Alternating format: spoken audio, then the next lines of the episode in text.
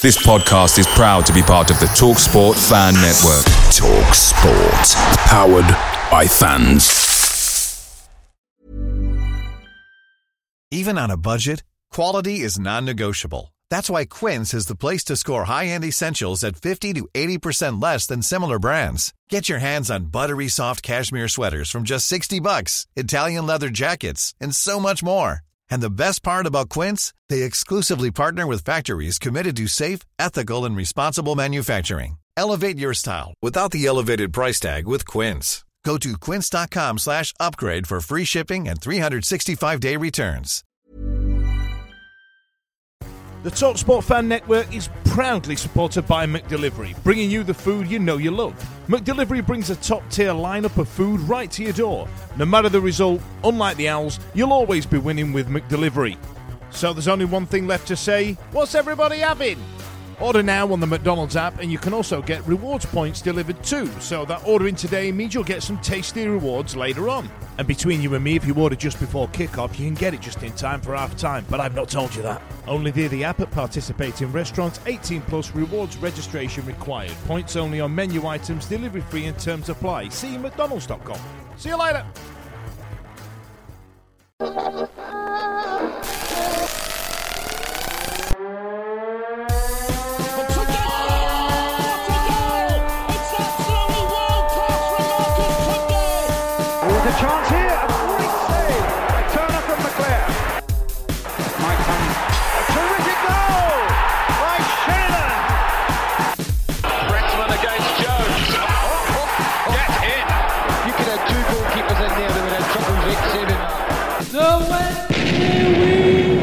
Well, happy days. We are off the mark, boys. We have a point. Whoop. Woohoo! Woohoo! Yeah, all right. I mean, it's only one point, but consider this it's one more point than Arsenal have, right?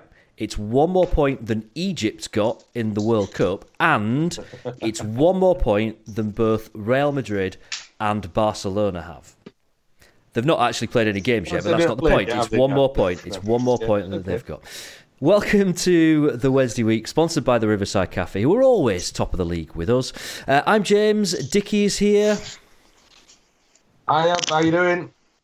Hey, up, Glad to be and, back uh, after a week on me jollies. after your holiday, and Eddie's here. Well, I think he's still on holiday. You, you're just always on holiday, aren't you? He's Yeah, just per- permanent holiday, but I'm enjoying it. I'm I'm back home in uh, about 72 hours, so I'll be gracing Hillsborough for the uh, the Millwall game, which is a nice way to start the season. Excellent. Um, two episodes into the season, uh, and the other two have pissed off already. So it's just the three of us uh, tonight. Nice, cosy affair. let's um, normal services resumed there. Uh, right, let's talk about Hull then. And um, well, I mean, obviously it wasn't a great opening day of the season a week before, but it was nice to be back at um, at Hillsborough.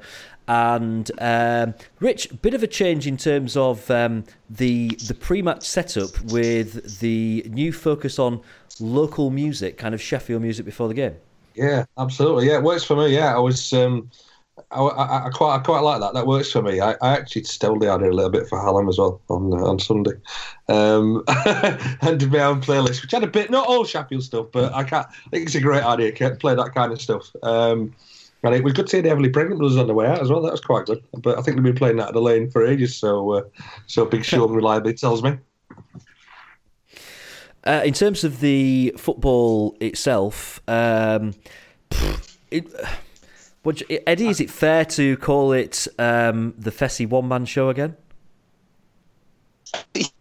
I think so, and it's it's difficult at the moment because we don't seem to have any other players who are attacking the season um, in the way that you'd want our key players. You know, I don't think Barry Bannan had his best game. I don't think anybody took the game by the scruff of the neck um, defensively, uh, and so really Fessy was kind of all we had.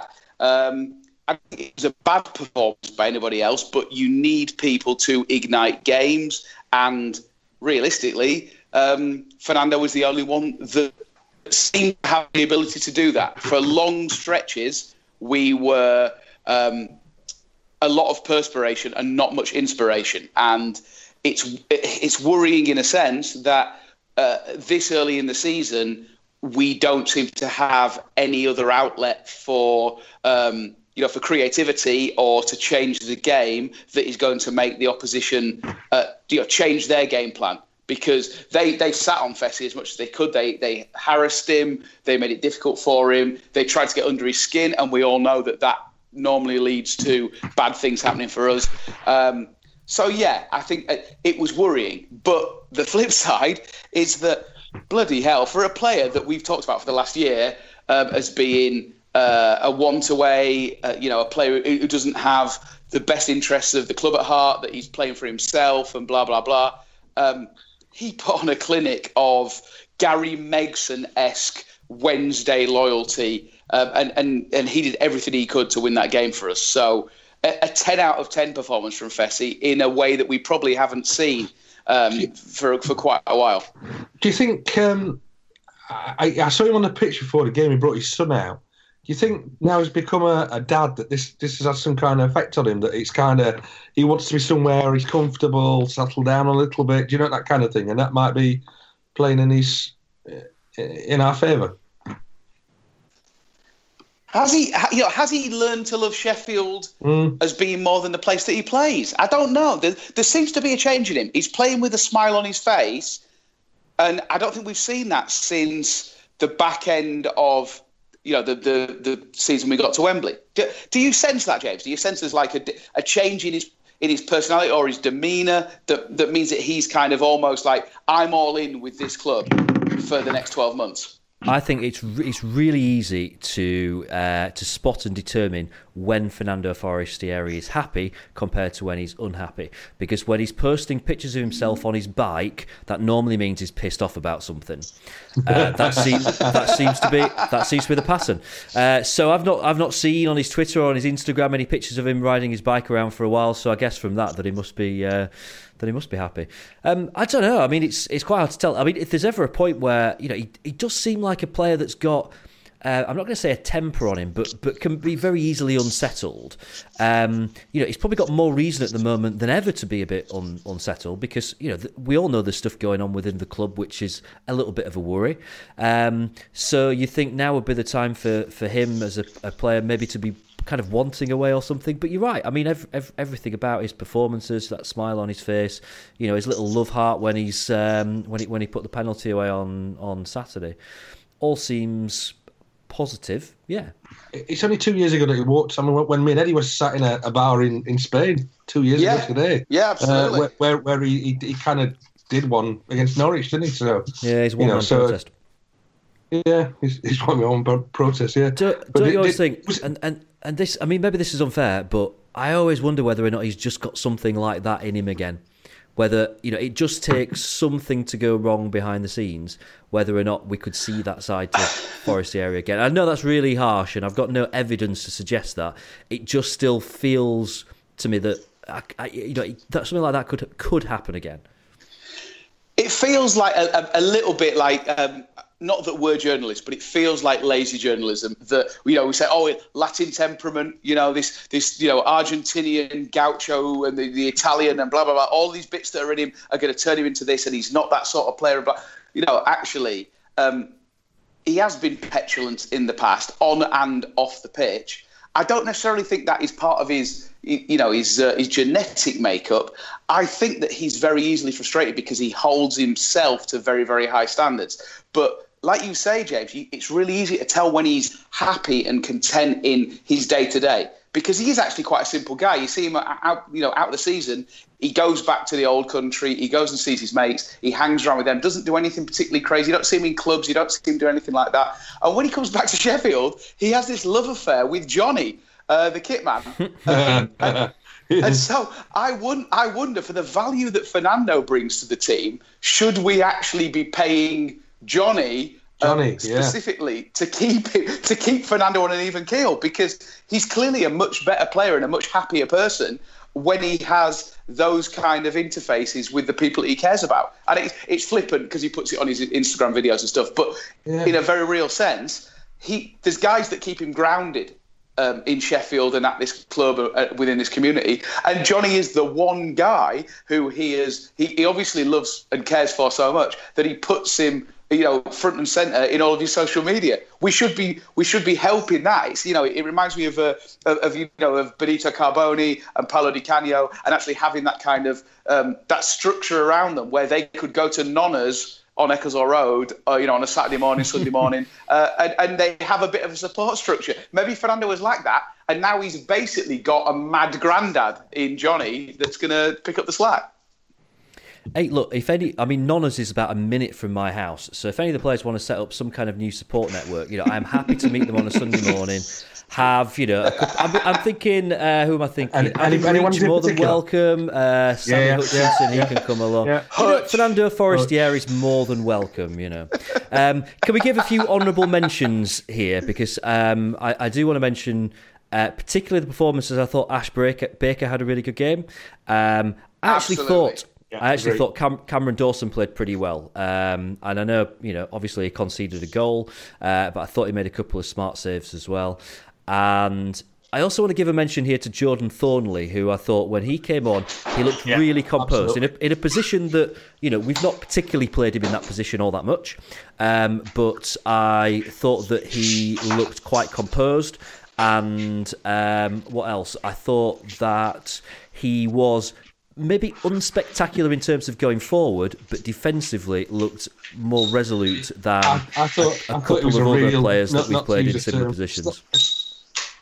I thought he was a real steady Eddie, to be honest. Uh, there, he just he did what he had to do as a defensive player, and I, I thought it was um, he could make that, that position his own. If uh, I know he's a centre half technically, but you know, Fox doing what he does. Devil, devil's advocate though, did those? I, I, think honestly, I thought those two stood out more than anybody else, um, exempting Fessy and, uh, like you say, probably Dawson. Is that because they were especially good, or you know, ex- exceeding the level we expected from them, or it was because it was such a flat performance for everybody else? I tend towards the former, especially in Ash Baker. I thought he had a fantastic game. He looked every inch the player that we, you know, we dream that he will grow into.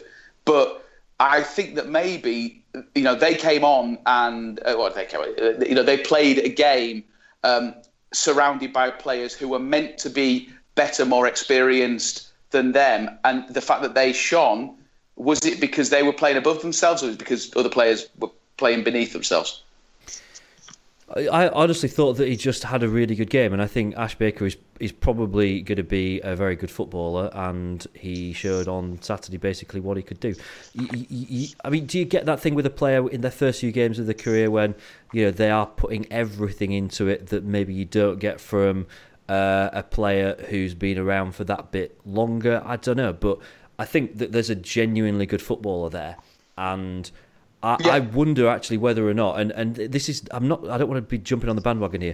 Did he do enough on Saturday to show that he should probably be our first choice for that position, probably above Liam Palmer? Because I, I think he did. I think he looked very good coming forward and actually looked composed defensively. Yeah, I, I think he's, he's, he's, I mean, Palmer took a lot of stick against Wigan, didn't he? And I, I heard the, the podcast you did last week while I was away uh, where Palmer was um, roundly kind of picked on or whatever what you want to call it. Uh, but I think uh, Baker is uh, it's there for the taking that position for without doubt. So there's there's a few positives that we've talked about there. Now, one thing that we have got to touch on, which is not quite as positive, um, is the long-awaited return of Steven Fletcher. Now, I'm not necessarily saying he had a bad game here, but how did he not end up on the score sheet? That's look. That is match sharpness. He, Steven Fletcher. I, I, I think you've you've summed it up. I think he had a very very good game as um, as a forward. He did really well as a link man. His movement was good. Um, he, he, you know he allowed he did everything he needed to do to to have chances created both for him and for other people. I don't think you can fault that. And actually, his fitness was pretty good. I think it was better than we expected, um, given what what Jos was saying. Um, you know, kind of pre-match, etc. Um, there's there's three misses there that a any striker, but certainly a Steven Fletcher when he's playing at the, at you know the, the, the, his peak as in terms of fitness and in terms of sharpness he puts all three of those away. Um, I, I don't know. I mean, I was really in two minds. I had of those three misses. Um, so I was watching it on iFollow because obviously I'm here in Spain. Um, the of the three misses, uh, two of them I immediately stood up and you know hurled abuse at the TV. Um, and said that you know you cannot miss those. They're gilt edge chances. Blah blah blah. The other one, I kind of I thought it was the, the last one, the, the, final one of the three. I thought was um, a, a, a 50-50. It was a good chance, and a, a, striker really on form might have made the move a little bit different and, and managed to you know get it back across a bit better. But uh, looking back at them all, I have done for tonight I don't think any of them were gilt edged chances. And I think they can all be explained by the fact that he is very, very out of practice. And he was asked to do a job in the absence of a player who is in white hot form. Um, so, you know, would Atinu have created the same chances that you know that Fletch did? I don't know. I actually think the rest of his game was really, really encouraging. But would Atinu have finished all three of those? Yeah, I think he would have taken that match ball. Yeah, and I tell you what, if Atinu had missed all three of those, he'd have been absolutely crucified by True. Uh, by Wednesday Absolutely.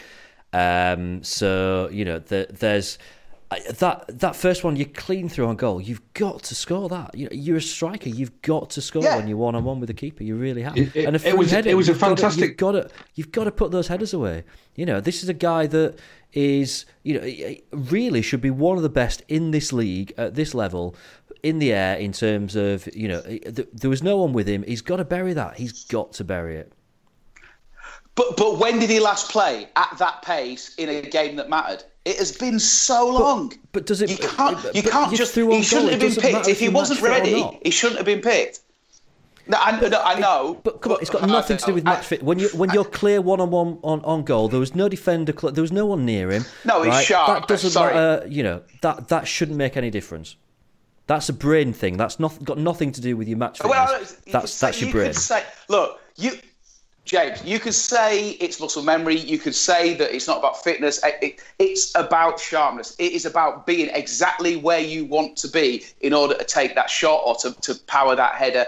He's not there right now because he hasn't played competitive football in so long. And look, I've not done it any more than you have, so I'm, it's stupid me chewing you out for it and saying you're wrong here. But neither of us can say that we know the difference between even playing under 23s and playing in a full-blooded game with 25,000 fans there, etc. He wasn't at the races as far as the finish was concerned because he lacks match sharpness. That will come.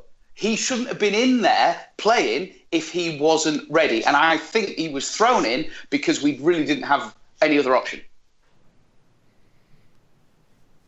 Okay, I mean, I'm, I'm I'm sort of taking what you're saying at the same time thinking, you know, if if I uh, this is such a fan thing to say about football, but you know, we all have an idea in our mind about what Steven Fletcher gets paid.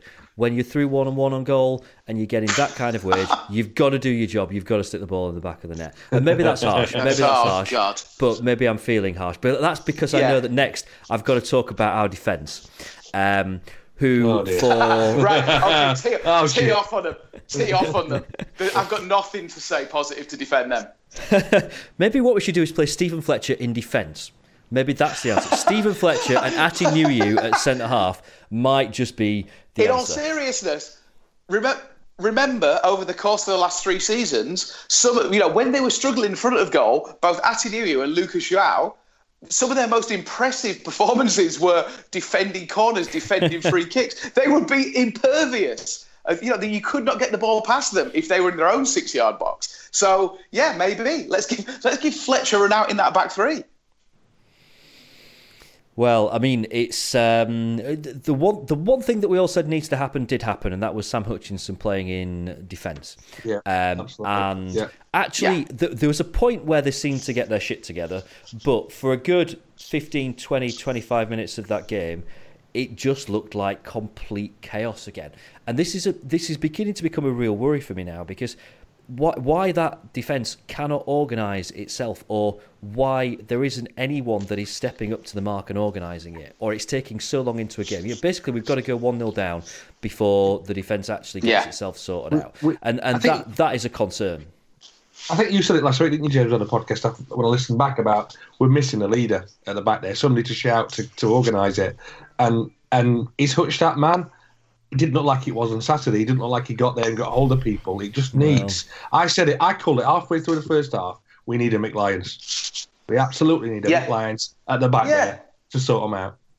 Yeah, or or a Lee Bullen, you know, or Yeah. a, a, a you know a, a Nigel Pearson. You know that it's that Yeah. kind of personality. But uh, one of the things, I look, you know, you know me. I don't show off. I don't like to drop names. But I was talking to Lee. I was talking to Lee Dixon um, about a year ago, and he was saying that. Um, the the reason the Arsenal back four was so well drilled, etc., was that they played you know, in the same formation with the same instructions week in and week out and week in and week out. And he said that any change to that would take 15 to 20 games until he felt confident enough that they had the understanding, etc. You know, we, we're, we're right at the start of that process. I don't think you can build that understanding, especially with a young goalkeeper behind you, and whether it is Dawson or Wildsmith, it's a young, inexperienced goalkeeper. Um, we need shield there. And if you don't have the understanding yet, the, the you know the, the minimum requirement you need is an absolute thunder cunt to be there and keep keep everyone in line. You know, and Glenn Loovens did that. He's the nicest guy in the world, but he was a bastard on the pitch and he kept everyone in line.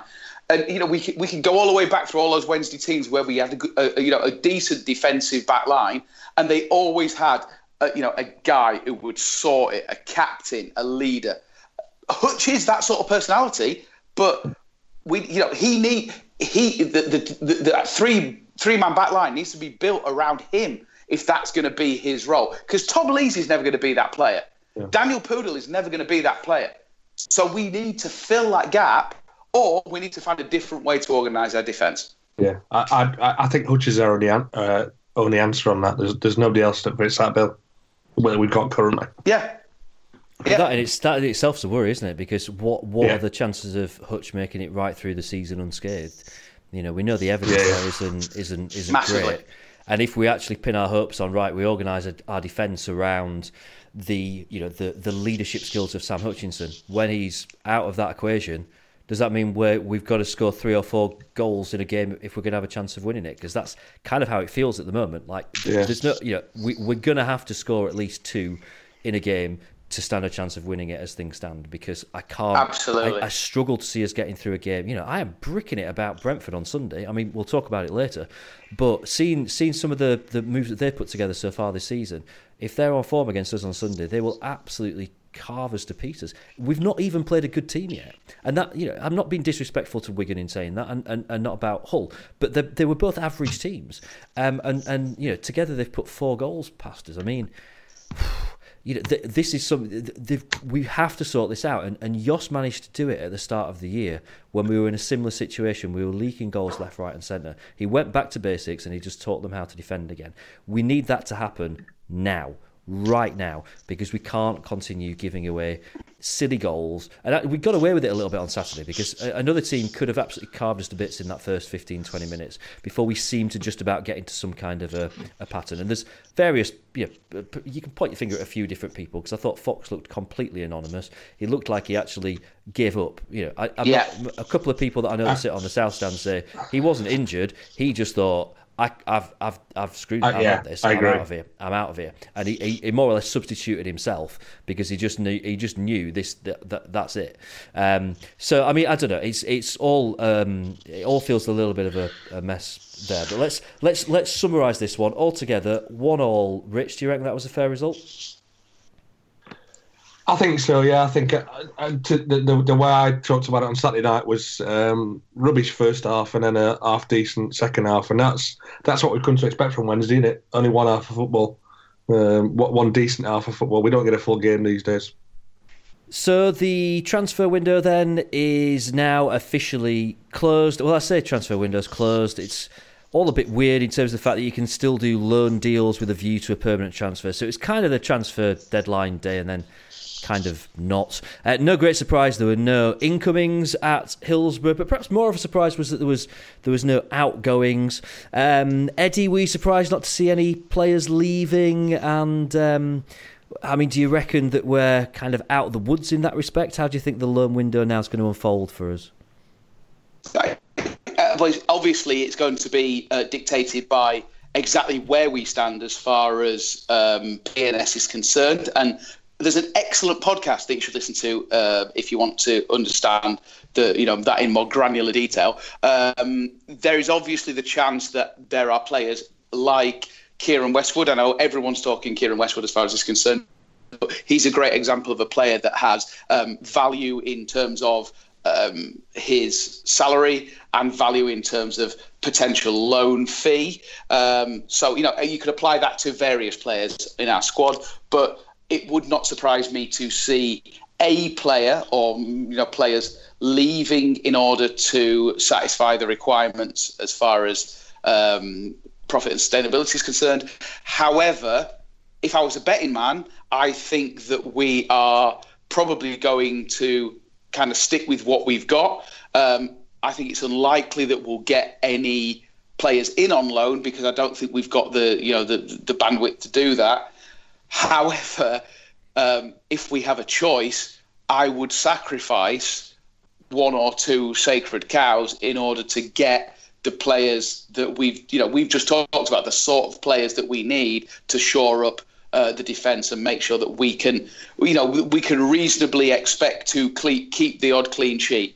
Because right now we're a team that is absolutely hobbled defensively um, and we don't seem to have enough up front to make uh, you know to, to make that a, a feasible strategy for the rest of the season. What do you think? Uh, I think it's a mess. I don't know. I don't know what the um, I don't know what the right solution is here. Um, you know, you, you, you, you're right in terms of the fact. Obviously, we, we did another um, financial fair play pod on Sunday where we kind of touched on the simple fact is we have got to sell players. There really isn't. You know, we either a get promoted B, somehow manage to force a change in the rules, or C, we have to sell players. Um, and it's just a worry, it, when, when players are obviously losing value all the time. Um, if if we even want to consider bringing players in, and it does feel like it needs something, that, that defence feels like it needs something. We're, we're miles off that at the moment, aren't we? I don't know. I, I, I honestly, I don't know whether or not I can see anything happening now at all before the end of the month. It wouldn't surprise me if we just stick, as, stick as we are there seems to be a few te- teams around us bringing the loans with a view to a permanent in January. You know, I think I think our, our neighbours have done that, haven't they? But I, I, I don't. Yeah. I, th- I, think we're going with what we got. Yeah. I, I, th- honestly, I think we're we're we're almost rolling the dice on Ash Baker and Jordan Thorniley becoming, you know, Kyle Naughton and Kyle Walker in the space of, uh, you know, six months, aren't we? Yeah, and there's yeah, there's there's some good signs there, but um, it's just it, it, as we learned last season, it's a bit tricky, isn't it, to be pinning your hopes on um, on any one good player in any one position. But that is the situation that we're in. You know, we, we aren't going to have yeah, know, absolutely thorough, a, a, thorough lineup of, of, of, cover for every position this season. We just aren't. It's just impossible. You know, we I, I it's difficult to see when that transfer embargo is going to be lifted. Yeah, I, I don't think it'll be before the end of this month because if we've not done enough so far to satisfy the EFL it, it's hard to see what we uh, are likely to do, considering the you know quite clear stubbornness of of of the. Um, of the hierarchy of the club when it comes to selling uh, our best players, so um, I, think, I, don't know. I think yeah, the worry, I think the worry is for me is like these kids that you know that we, we're relying on now. I don't want them to burn out. I don't want to put too pressure, yeah. too much pressure on them. You know, yeah. all right, Man United got away with it once um, a long time ago. Um, kids won't win you the league. But there we go. Um, but I'm not sure we can do that at all. But it, it, do you think Alan Hansen's? Do you think Alan Hansen's listening to us right now? Absolutely. If so, in your face, Alan. I think uh, Alan, Alan Hansen um, is uh, you know sort of sort of known to a, an acquaintance of the uh, podcast who saw him at a party of some description and asked him to yeah, to, to, yeah, to, record yeah. a little message for the uh, for the Wednesday week podcast, he politely declined. So um, you know he is definitely not friend of the uh, of the podcast. Um, obviously, you know we touched on this last week. Um, the financial situation was talked about a lot at the fans forum. Another thing that was talked about, which Eddie you touched on a little bit last week, was this you know likely kind of or, or potential secondary membership package, which was finally confirmed this week. And actually, what they've done is is a better package, really, in terms uh, for the fan than than what was hinted at at the um, at the fans forum itself. Yeah, and uh, you know what? It's um, it's a PR win, um, but, but it's probably sixty percent of the PR win that they could have had if they'd have managed this entire thing correctly. Um, but on the plus side, actually, that £50 membership, if that was the whole membership, if that was the entire option for members, I think most Wednesday fans would go, yeah, that'll do. That's not bad. That you know, we get five pound off a game. There's a little bit of discount in the club shop for some stuff that we probably you know may or may not take advantage of. Um, and there's priority as far as tickets concerned for some key matches. And let's not get ahead ourselves and start talking about playoffs, etc. Um, so yeah, I think it's a really fair offer. I think it represents a good offer, and I think what it does show is that um, the club is listening to the feedback from the fans it's just a little bit unfortunate that that that, that listening has come before, uh, you know, after the fact that, that, you know they've they've launched something that was so badly received. It might have worked better to have, um, you know, got, gone to the steering group and come up with a a, you know, a plan, or at least a way of selling the plan that was um, PR bulletproof, if you will.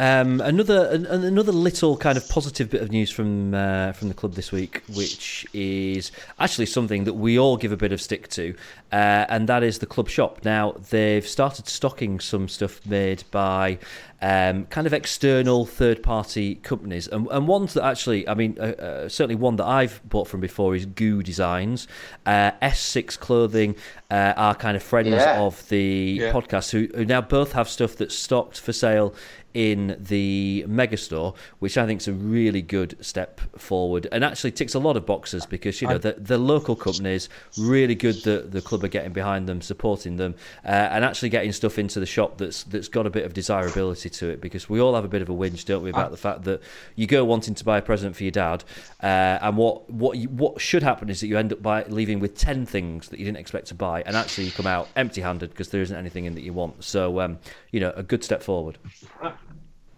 I do a little bit of work with with Matt at Goo. Uh, I know how kind of proud he is because he is a massive Wednesday fan. How proud he is that his, his gear is in, in the shop. Uh, and he's been constantly sending me images over the last few days with stock in there and the stock getting towards there. So you, you might have seen it on the social, uh, so on the social media. But he's really chuffed about it being in there and really, really proud. Uh, but he's had to tip the balance to start doing some United stuff this week, which is, uh, yeah, which is. Uh, I think he's uh, he, he's kind of he's like redressing the balance a little bit. But a, a lot of credit as to for this has to go to Rob Cox at, at Wednesday. He's the executive chef, which sounds a bit a bit nuts, but he he's got a lot of kind of uh, influence. Go on, say, go on, say fingers in different pies. Go on, do it. Was, influence was the word I was going to use. Was, not, as far as I know, Cox is not fingering any pies, but there we go. Um, but um, yeah, he, he, he, he's he's done a lot of the groundwork with Matt at, at Goo, and um, I assume S6 as well. But but uh, so yeah, credit to Coxie for that. That's it's, it's a huge thing actually, and it, it kind of harks back to um, new friend of the podcast, Lee Strafford's um, vision for Wednesday, which which was to to really involve the no seriously, I'm laughing, but it, to to really involve the community and stuff like that is absolutely huge. You know, you've got the likes of Goo, of S6. Um, you know, there's the Terrace as well that do a lot of it's it's general um, football league stuff, but it's based in Sheffield. There's lots of Sheffield Wednesday stuff related, as well as the stuff from over the city, um, which is fine. Um, but it's local businesses that are, that are getting involved and their passion, but also their connection with the fans. They're creating stuff that is light years ahead of what is being churned out through the official channels. Yeah, we all like to have a, um, you know, let's say a beach towel with the club crest on, and that's fine. The club can do that, and that's great. But actually, you see some of the designs that are out there for other beach towels, and I'm talking about this because obviously I'm on holiday and I've looked at this. Um, there's, you know, there, there, are all kinds of different stuff that's out there, and it kind of harks back a little bit to you know the market stall ethos of the past, where you know you'd buy all kinds of dodgy, uh, unofficial stuff, etc. But the things that are coming through now and that the club is seeing the value in are artistic design-led interpretations of what it is to be a Wednesday fan. Um, that are credible. You know, you don't. It's not just to wear on match day. These are things that you can, you know, you, stuff that you can wear uh, from day to day to day that that d- demonstrate that you're part of the Wednesday family, but do so in a way that is more than you know just wearing the blue and white stripes. Which uh, you know a lot of Wednesday fans, and I'm not one of them because I still I, you know proudly wear my stupid sausage arm shirt that I've paid God knows how much for over the years. Um, you know, I I love the fact that people can be went to demonstrate the fact they're Wednesday fans, you know, without it being kind of you know they might regard it as twee or chavvy or whatever it is that they don't like about wearing a replica kit. You know, they can go to somewhere like the East Bank Gentlemen's Club and you know get a T-shirt that just shows an owl um, you know, uh, landing on the, the, the, bloodied corpse of a pig, and everybody gets that. If you're a part of the Wednesday family, you get that reference. Uh, but anyone who doesn't understand football will look at that and go, "That's an interesting, you know, artistic T-shirt that you're wearing." Then you know, they think about. So. Yeah, I think it's that is a, a masterstroke, and we'll talk about it in a little bit. But also the you know the Sheffield music, it's it's kind of that being from from our place and involving key um, what do they what do they call them influencers in uh, you know in the fandom that makes the Wednesday family feel more cohesive and, and feel more together. So from a marketing point of view, yeah, big big big big win. Uh, but also just from a, the point of view of you know, us as fans being able to buy better stuff, then yeah, why, why wouldn't you want to do that? By the way, uh, on the subject of beach towels, big up to Owls Americast for uh, for their beach towels. Love them which Love are very, them. very Yeah, absolutely. very, very yeah, good. fantastic. Yeah, yeah. I want to see what one of those looks like after you've washed it once, because I guarantee you it will shrink to about a third of the original size and, and go Or sky like a blue. tea towel. Yeah, exactly. But I will never tell Paddy that because he's so he's so invested. It's the most beautiful thing I've ever seen. No, all beach towels do that, don't they? They're, beach towels are something you never, never ever wash a beach towel because it changes colour. You know, you buy it it's, it, it, it's a lovely blue to start with. You wash it once, uh, and it becomes that really kind of dull, washed out blue after uh, after that. So um, that's the the the life um, the lifespan of a beach towel. Uh, right, you are listening to the Wednesday Week, sponsored by the Riverside Cafe, which, by the way, officially has a higher rating on Google than the Riverside Pub at Kelham Island and that other Riverside pub in uh, Hillsborough. You know the one at Hillsborough Corner. Although actually, I suspect that my kitchen gets a better review on um, Google than uh, that place. Right, let's talk about the youth. Youth, um, a winning start for both our youth teams. Sticky, this is a good start to the season for them. Yeah, I picked up on under 23s uh, with their uh, beating uh, Millwall uh, on Monday afternoon, Monday lunchtime. Uh, and uh, I think I saw a lot of um, Instagram stuff about the, the Bulgarian guy, Preslav Borukov. Look at that for pronunciation, eh? Um, uh, he seems to be kind of somebody that's, um, and I think we're going to cover this. Uh, you know, uh, uh, you know, a bit later on, but uh, he seems one that, that, that might be uh, pushing uh, to get into the uh, into the team. What are they calling him? What was it? I've seen a few Instagram stories and stuff like that. The bull something like that. The bull, that's it. Yeah, I think was it João uh, was watching the game and he was like, "This is the ball." Brilliant. I'll take that. I, I hope that he's now just started turning up to places and just going, I am the ball. I am the ball."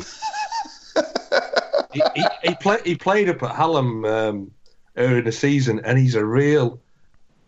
He he comes across a real cocky little guy. He- at the end of the game, he was uh, he was getting some food because that's what as part of the part of the the, the, the non-league game, you, you feed the both sets of players.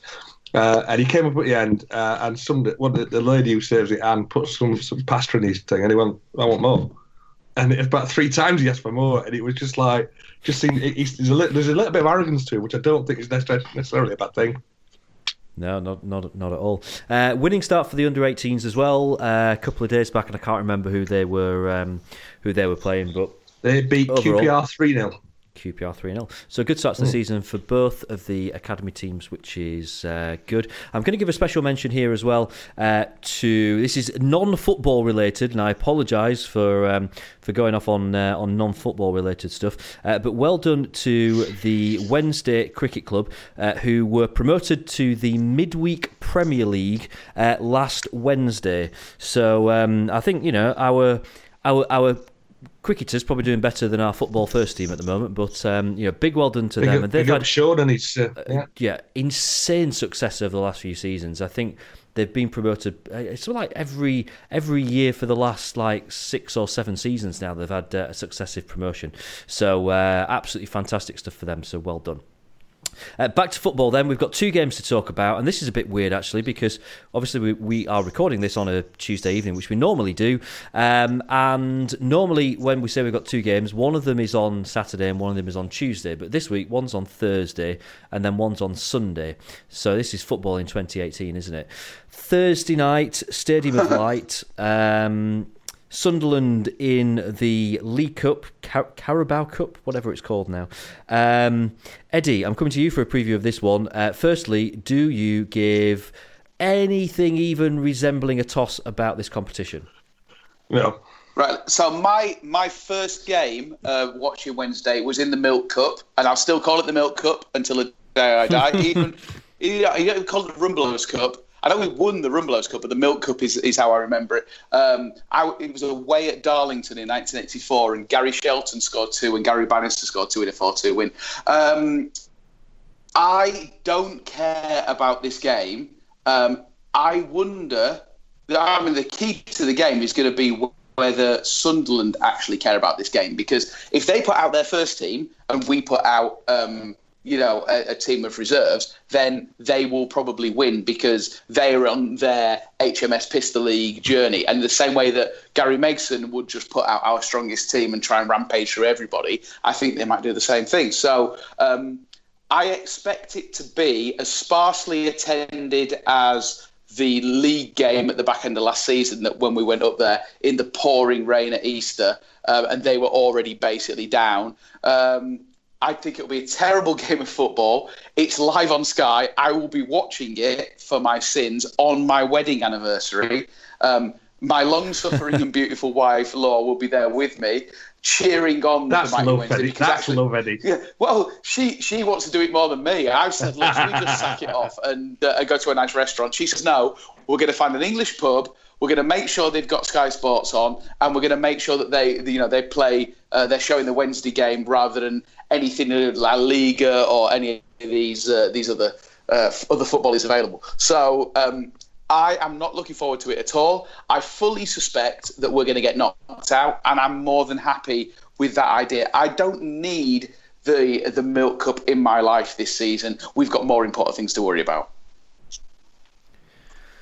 Yeah, I agree. And I'm, yeah. just, I'm just looking at some of the fixtures, some of the results tonight. As also the uh, Blades have gone out on penalties, and it just there's nothing there that's kind of look at thinking, wow, we're going to play. Yeah, exactly. We're going to play. Who are we going to play next? Crewe at uh, Fleetwood Town or or Leeds or Macclesfield or whoever. It just there's nothing floating in that whatsoever. Yeah, um, Eddie, you mentioned about more important things. I mean, Brentford on Sunday. Um, you know, after the start of the season that we've had, we we could really do with uh, we could really do with a win this week. Um, uh, I mean, we, we touched on this earlier, didn't we? About how this this is probably not a game that we'd really want to play right now because they've made a pretty decent start to the season. Have uh, have Brentford? They've probably I think got pretty much the longest serving manager in the league now. I think I think he's been there for um, what about three three and a half seasons, something like that, which is kind of like a new a new record for um, for this league. Um, I ain't feeling too confident about this one. Don't know about you boys. I've got a bit of a bad feeling. I, I was, I, I, I, I did a bit with uh, Beesotted, the Brentford podcast earlier on, and I said, look, I, I'm I'm going into this one with kind of a, a resignation of probably going to lose, and therefore anything above that, I'd just treat as a bonus.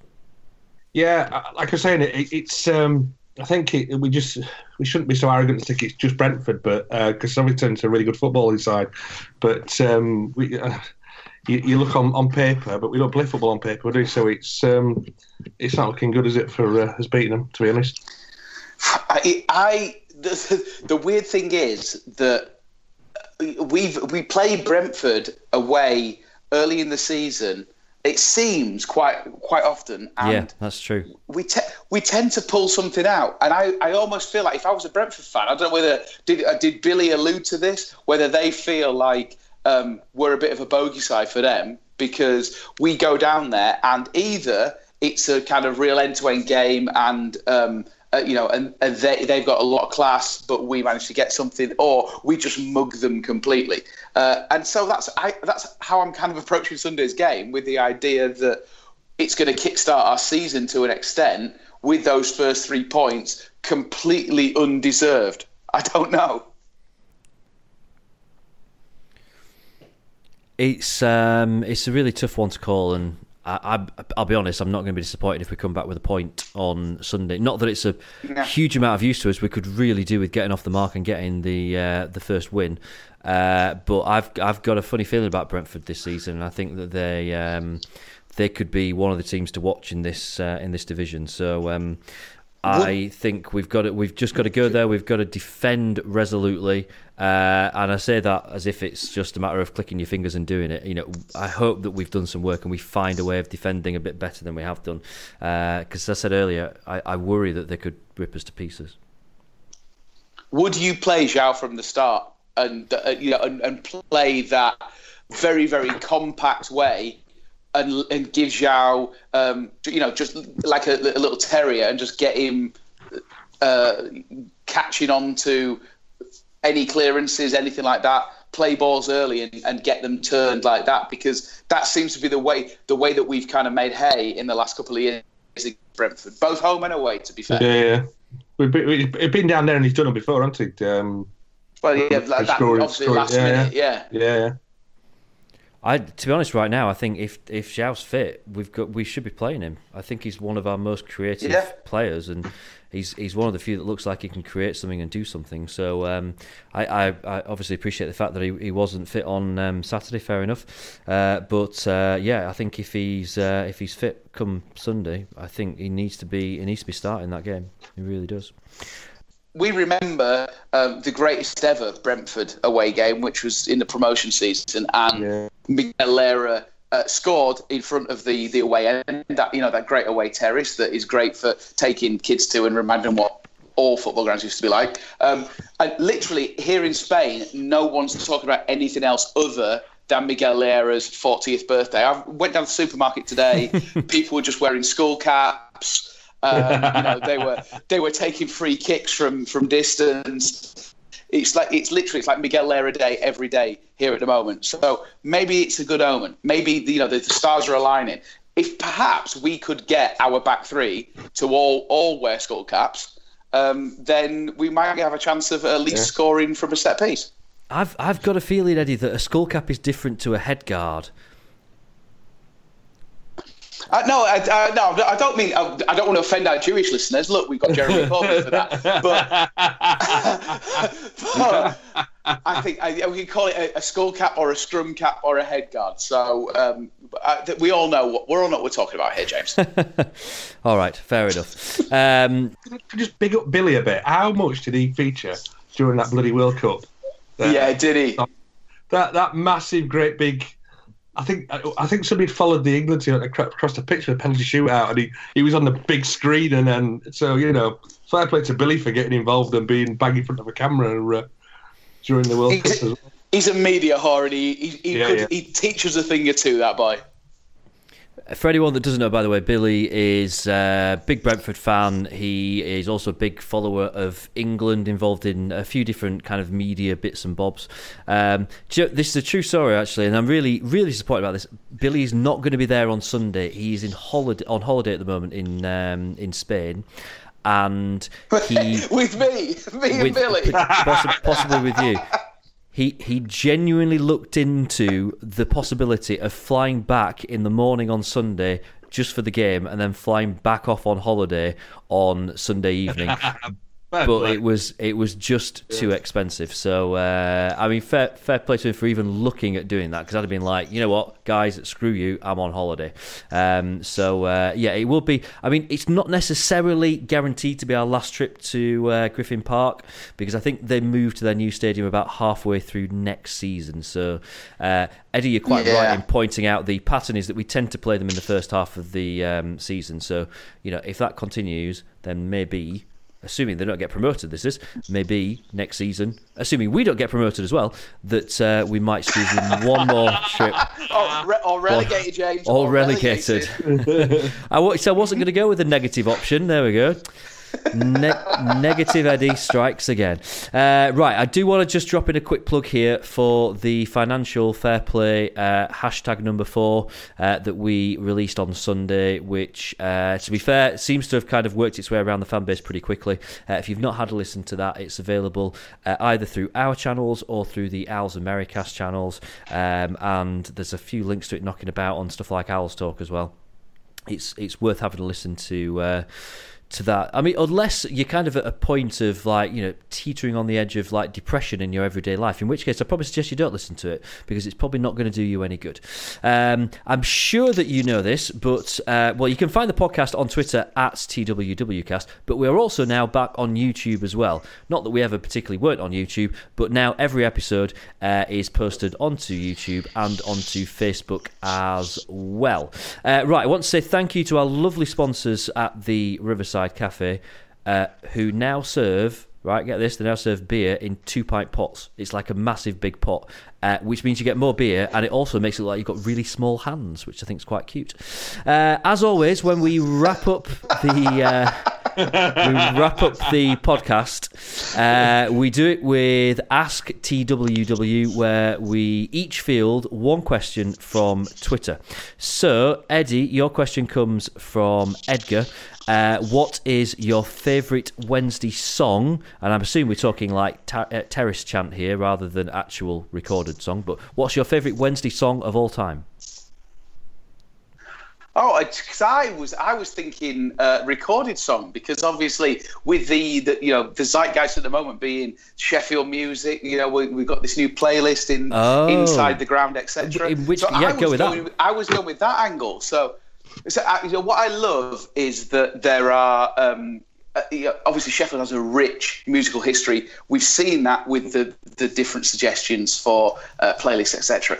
Uh, what I've loved is when you've got musicians who are part of a um, famous band, and I, think you know we haven't had too many famous bands. Uh, you know, kind of pulp. Arctic Monkeys being the two absolute huge standout ones, you've got to go back to the 80s. I love the fact that the likes of Paul Carrack from Mike and the Mechanics um, would, you know, would decide that he was going to do a song specifically for Wednesday. My favourite one of all was the Thompson twins. So they, in 1985, kids who are listening, kids, um, in 1985 there was an event called Live Aid, which was the biggest single concert that was ever, ever envisaged. My, my dad told me about this one. Yeah. broadcast. Um, and it, uh, it- Philadelphia and Wembley Stadium were the two venues for this huge concert. And so Philadelphia was all of the American acts, and Wembley Stadium was all of the British acts. I'm teaching a lot of you to suck eggs here, but I will continue. Um, the British stage was full of all of the, the, the great uh, bands of the day. Uh, obviously, over in America, who was the biggest star in 1985 in pop music? Was it Michael Jackson? No. Was it Prince? No. It was Madonna. So Madonna came on, and instead of her singing her own songs, she came on with the Thompson twins and sang like a, a random medley of stuff. The Thompson twins also did. Um, uh, they had a, their big hit was called uh, "You Lift Me Up," and it Take me up. you take me up. Sorry, you. It was you take me up. Whoa, you take me up to a higher ground. They re-recorded that entire song, literally about Sheffield Wednesday, Yeah. and it's the that is the single best piece of pop music that's ever been com- committed to Owls. Yeah, we are the owls.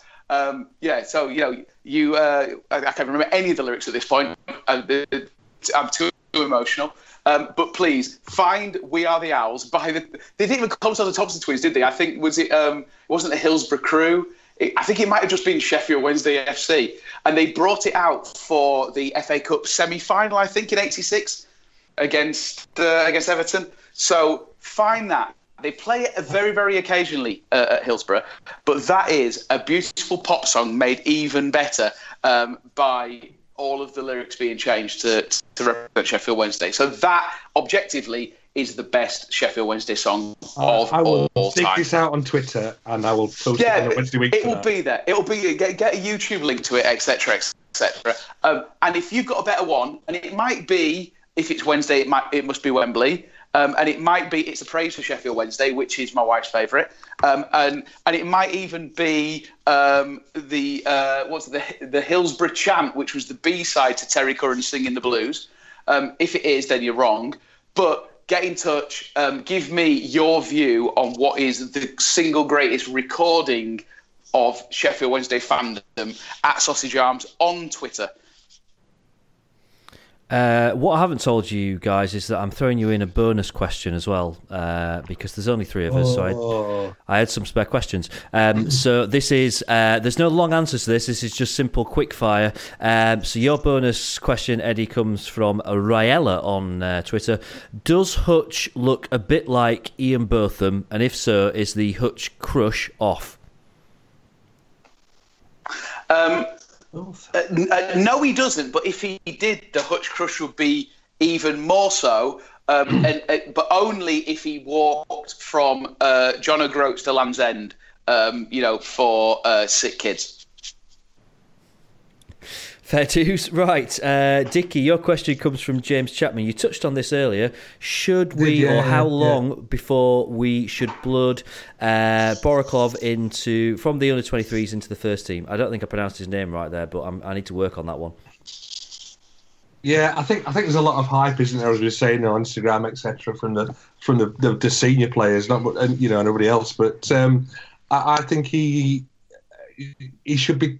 I presume he's already training with the first team squad anyway, with the 23s. I guess. Um, should he be? I think he's going to be pushing soon, but uh, again, it's one that we should ease in uh, and not um, not make him our new George Hirst, as I think I've seen banded somewhere around uh, already. It's uh, let's let's just have him as as Preslav, you know, and out on his own merits. Um, and he does seem a good player. Like I said, I saw him play up at Hallam. Um, uh, when Wednesday played up there and he scored that evening, uh, and look, looks a good player. So I, I think I don't think he's ready yet, but I think this season he'll he'll definitely come into the, the squad and maybe even make his debut. Uh, bonus question for you, Dicky, from uh, the one and only Aussie Yes. Owl. Um, steak and ale or No. meat and potato?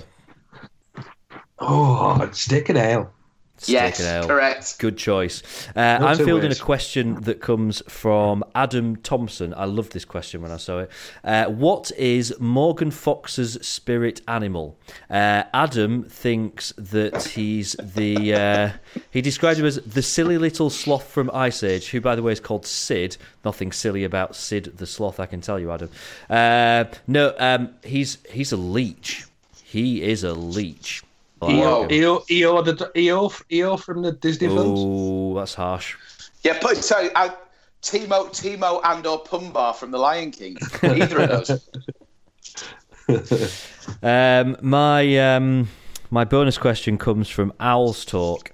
Uh, does the current off-field woes at Sheffield Wednesday compare to when JLS split up? Well, look, you know, maybe a bit, but it's That was almost a It's- question from that. Eh, almost. Yeah, no, no, no, yeah. It, it's not like we only get one shot, and the heart of Sheffield Wednesday will beat again. In fact, you could say No. the club is alive. I'll Don't um, do this, James. I'll um, I'll get my coat then. We'll see you next week.